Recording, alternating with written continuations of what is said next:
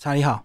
主持人好，各位汉森的广播朋友，大家好。好，那一开始先跟我们介绍一下作者。好，诶，作者朱天勇美。呃，当时我看到他这本书啊，他在日本虽然厚度不会很厚，但是在日本就是所谓的他们的那种书本啊，大家都知道，长长细细这样子啊，嗯，很方便，你可以在火车上面或者电车上面啊，方便就可以阅读，随时可以携带。所以当时我我我在这个书店走访的时候，我看到这本书，然后我说，哎，这个作者是怎么回事？我就看了一下，哦，原来他啊是这个日本在研究这个国际关系了哈。嗯嗯。那加上他他那个范围很广啊，尤其是就是海员、海权哦、海洋这一方面的这个文化。我们有时候开玩笑常说，哎呀，台湾作为一个海岛，但是没有那种海权文化，反而是海鲜文化比较强盛的哈。当然我。开玩笑归开玩笑啊，我们觉得说，哎，即使是这样子，我们还是要多了解一点的。那这个作者本身他写了很多书，那这些书本呢，就都呃在呃有一些都会得奖，呃，尤其是他对于这个呃日本海上保安厅啊，还有这个日本的防卫省啊等等，他都有在那边当顾问，所以。换句话说，他的一个学士啊，在日本他们内部，尤其是安全单位里面啊，是被许认可的哈，是觉得说哎是不错的这样子。那也就因为这样子，所以后来我才啊才引进了他这本书。引进了这本书以后，我发现哎里面还蛮多东西，还蛮有趣的哈。嗯。尤其是提到这种海权史这一种，因为大家会觉得说啊海权史就不就这样嘛哦，啊你就海上贸易啊，然后慢慢你就变成了强国，但其实。一开始我们呢可以知道说，你这个海权的推动，很多时候是并不是因为你真的要成为强国才会这样，嗯，而是说你原本他可能有别的目的嘛，哦，比如说以前我们知道的是这个欧洲国家，他们为了寻找香料而到东南亚去，那在这个过程里面，他因为他已经啊知道了这个 know how 了嘛，知道怎么走这条路，也知道说我航行。哦，上面的很多这种东西，我沿路上这种探险探索以后，我知道，哎，我沿路上可以取得什么东西嘛？嗯，所以慢慢的，这个从海外哦，这个海啊，这个海洋大发现哦，就很快就变成说，比如说殖民开始啦，呃，种植的开始啦，或者是这个哦刚刚提到的香料的开始，或者甚至是挖矿啦等等的这种事情就开始了。那这个过程里面，你当然你你做了这些事情以后，最大的是什么？你的自然你的资金就多了嘛，钱就多了嘛。那自然，你钱多了以后，你就会越做越多别的东西啦，啊，甚至是去哦把人家其他国家给占领下来等等。所以海权它的发展哦，就是从原本的这个最原始的这个做生意啊，到后来就扩张啊，到后来就是哦你的这个影响力啊等等。那当然里面他提到的两个主要的国家，一个是英国啊，一个是啊美国。对，英国的话，他这边提到是说，诶，其实我们想说英国它的扩张。啊，成熟的情况底下会比较晚期，是主要是做什么呢？他们在世界各地去铺设这个海底电缆。当电报发发展出来以后，现在我们会知道谁掌握了资讯，谁就是哦掌握了这个自治权嘛，哈，甚至是掌握了这个这个哦情报力。那当时的这个英国，它就是这样子，它把它的电报线啊，沿着这个海底电缆扩张到世界各地去。你不管谁，你要打电报，虽然你国内的那个电报啊是你属于你们国家的，但是可能啊，你你当时比如说在当时在中国，甚至在日本，呃，你不够资金，那可能是英国的银行借钱给你的，又或者是英国的公司来投资你的。换句话说，虽然你上面挂名是啊，比如说啊中国某某啊电信，但是可能背后的老板是英国人。那当你这个你的这种啊传递情报的这种管道被英国人掌握住的时候，任何东西经过他这一条线，他都会比谁最早知道。比如说呃，比如说黄金的价格，今天欧洲已经是多少钱？但是这这样子的消息，它传到亚洲来的时候，它可能它很快，它没有公布之前，他就可以做一些什么操作。当然以现在来说是不不合法，但是在以前就可以这样子做到 啊。又或者是他可以很快知道说。欧洲将缺什么货啊？我这边可能马上就开赶紧囤货了，等等啊啊，这就是他们啊这个情报力的其中一种状况。嗯，那说到美国的话，那我们书名也提到这个捕鲸业，因为为什么当时美国他们哦，当这个石油还没有被啊发现得到，或者说还没有能够有足够的这个工业能力把它提炼出来的时候，当时我们知道用什么，都是用这个鲸鱼油嘛。嗯，啊，我们点灯啊，全部都用鲸鱼嘛。那鲸鱼油本身啊，除了这样子，鲸鱼本身除了提供作为照明之外，它一条鲸鱼，它身上还有很多的东西可以用了，包括它皮啦、骨啦，哦，甚至在日本人肉也可以吃嘛。所以当时美国他们在大西洋捕鲸的时候，很快啊，在他们呃舒适范围很很近的范围之内都抓不到了，他就往太平洋这边去发展。太平洋当然近岸也没有，他到夏威夷，连到夏威夷都没有的时候，他想办法要怎么到西太平洋来。但是他到西太平洋来的话，距离他本土太远，对，所以他必须要建立基地。才会有一系列他在西太平洋这一边啊，沿岸去建造这基地。为什么？我又有一个基地，我才有办法补给嘛。对，我人员可以啊轮嘛。哦，那我这些货我总有总有一个地方我集中了以后，他就送回啊美国本土，或送到市场去卖嘛。所以是因为这样子的情况底下，美国它在亚太这一边有很多的据点，就是这样子来的。那就是也引发了这个啊，当时我们知道的这个派里的这个船长，日本所谓的黑船事件，他因为他。西太平洋第一线会碰到的就是谁？就日本啊，嗯，日本列岛，所以他在日本列岛从北到南，他各地都要去找这种补给站，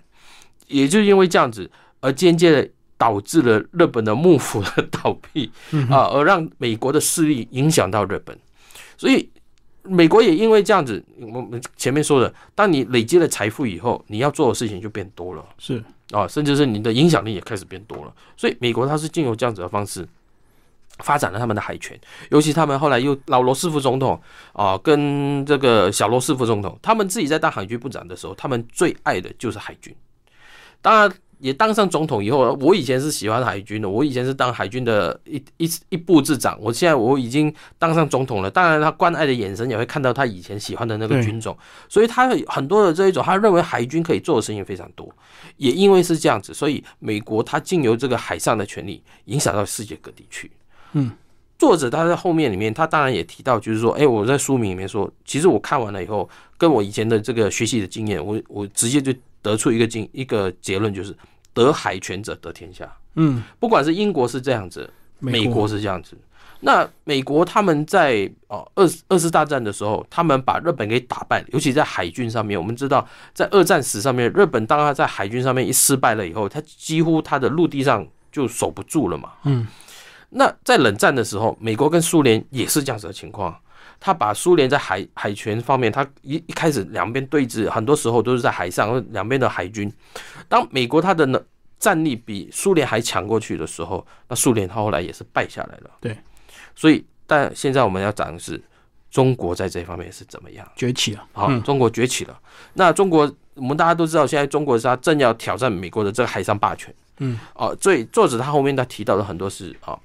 呃，中国在政策上面或者是在很多的这法规上面的一个做法，怎么样令到自己可以啊，在很多事情上面去啊控制啊，或者说是影响到这个西太平洋沿岸一直到印度洋为止，都属于他的这个控制的范围之内。虽然还不至于说是变成它的内海，比如说我们以南海来讲的话，因为南海它是个半封闭的一个海域。那很多国家在这边就希望说，哎，我在这个地方有我的啊权利在，我的利益在。那这种情况底下，呃，中国它当然就会想办法说，我怎么去把我的影响力啊影响到这些国家啊，进而说我在这个地方是可以如鱼得水的哦。所以这边也是我们书名里面提到这自由航行。自由航行这个概念不是现在才有的，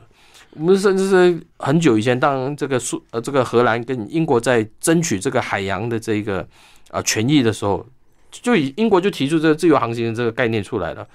因为这个就是往往都是大家在呃在海权上面，以前没有所谓的领海，嗯啊，当当大家在海海洋上面是为了利益的时候，哎，慢慢的就会定很多法规啦，啊，又也也许有时候是你的国内的法规，但后来当很多人就形成一个共识以后，就变成一个国际的一个合约。啊，所以现在。我们可以看到，中国他们是利用他们的这个呃海警啦，哦，或者是他们的这些海上的执法单位啦，怎么样使得他们啊在不触动海军的情况底下，在这个地方形成一个既定的一个规则。那这个规则之所以呃，我们现在很多国家都会拿出来讨论，或者说很多国家都会啊拿出来说，哎，去指责，呃，主要就是说啊，你都走你自己那一套，你不是跟我那一套。当然，作为一个要崛起的一个国家，他当然要想尽办法说怎么去营造一个有利于自己的一个规则了哈。啊，我照你原本的规则来走的话，我吃亏的一定是我。没错，没错。所以作者他当然他也点出了很多这样子的一些看法了。那其实，正如我们就跟主持人说的，其实这本书它就是把很多的历史，或者说我们不见得会那么清楚的一个历史，它梳理了啊，很很简单的方式，很而且是用很通畅的文字来告诉大家。当然，后面他是提到说，哎，现在我们面对是什么？我觉得这个作者他有一方面就是说，诶，我们看这种书的时候，啊，也许我们一般的读者是看了以后，这种就把它放在一起。但是这个作者他的书是很很好的一点，就是你看了以后，你把这个东西吸收以后，它很快就成为你的一个知识，嗯然后看你要怎么去运用它。而且作者因为他自己是日本人呐、所以最后一个章节他有提到日本在海洋这个角色，包括跟中国的对抗，也有一些他的看法。对，跟我们讲最后一因篇，为其实我们可以看到日本人他们呃，尤其是他们的这个呃防卫单位啊，他们这几年都会把啊、他们在呃不管是日本的海或者是东海这一边呢、直接或甚至是在呃钓鱼台这附近，直接是跟中国的海军或空军直接有一有还不到对峙啦，就是说直接面对面呃的机会越来越多了。对。啊，当然对峙的话，可能在呃钓鱼台这边一定会。啊，你出你出这个海保船，那我就出我的海警船，双方在这一边哦并行啊，甚至是有时候喷喷水这样子，嗯，就是一种呃表达自己在政治上面的一个一个主权呢，哎，对。那以前啊、在这一方面的话，日本他们在这个地方真的是来去自如啦。啊，不管是呃他们呃近海的附近，或者是远离他们啊本土的地方，他们向来都不会有碰到什么太大的麻烦。那因为现在中国它的这个正想把它的影响力对外扩张，因为我们知道中国的呃东部的海面一出去就碰到日本啊，嗯碰到台湾，所以他一定要想办法怎么突突破这一块。那为了突破这一块，它自然它的这个船只在这些海域出现的机会，他们的军机在这些地方出现的机会就越来越大了。不管它的目的是什么，当我在这个原本不曾见到你的地方，突然每天我都会见到你的时候，作为日本这样子一个国家，他心里面一定会紧张。嗯，会尴尬。啊，一对，甚至是啊，因为日本他们全岛从北到南都有很多水道是可以同他们之间穿越过去，然后来到西太平洋开阔海洋的。当尤其是你这个军舰啊，你都通过这一些狭窄的海水道，然后我的国家就在旁边啊，可能我岸上的民众就可以看到你的船就从那边通过去的话，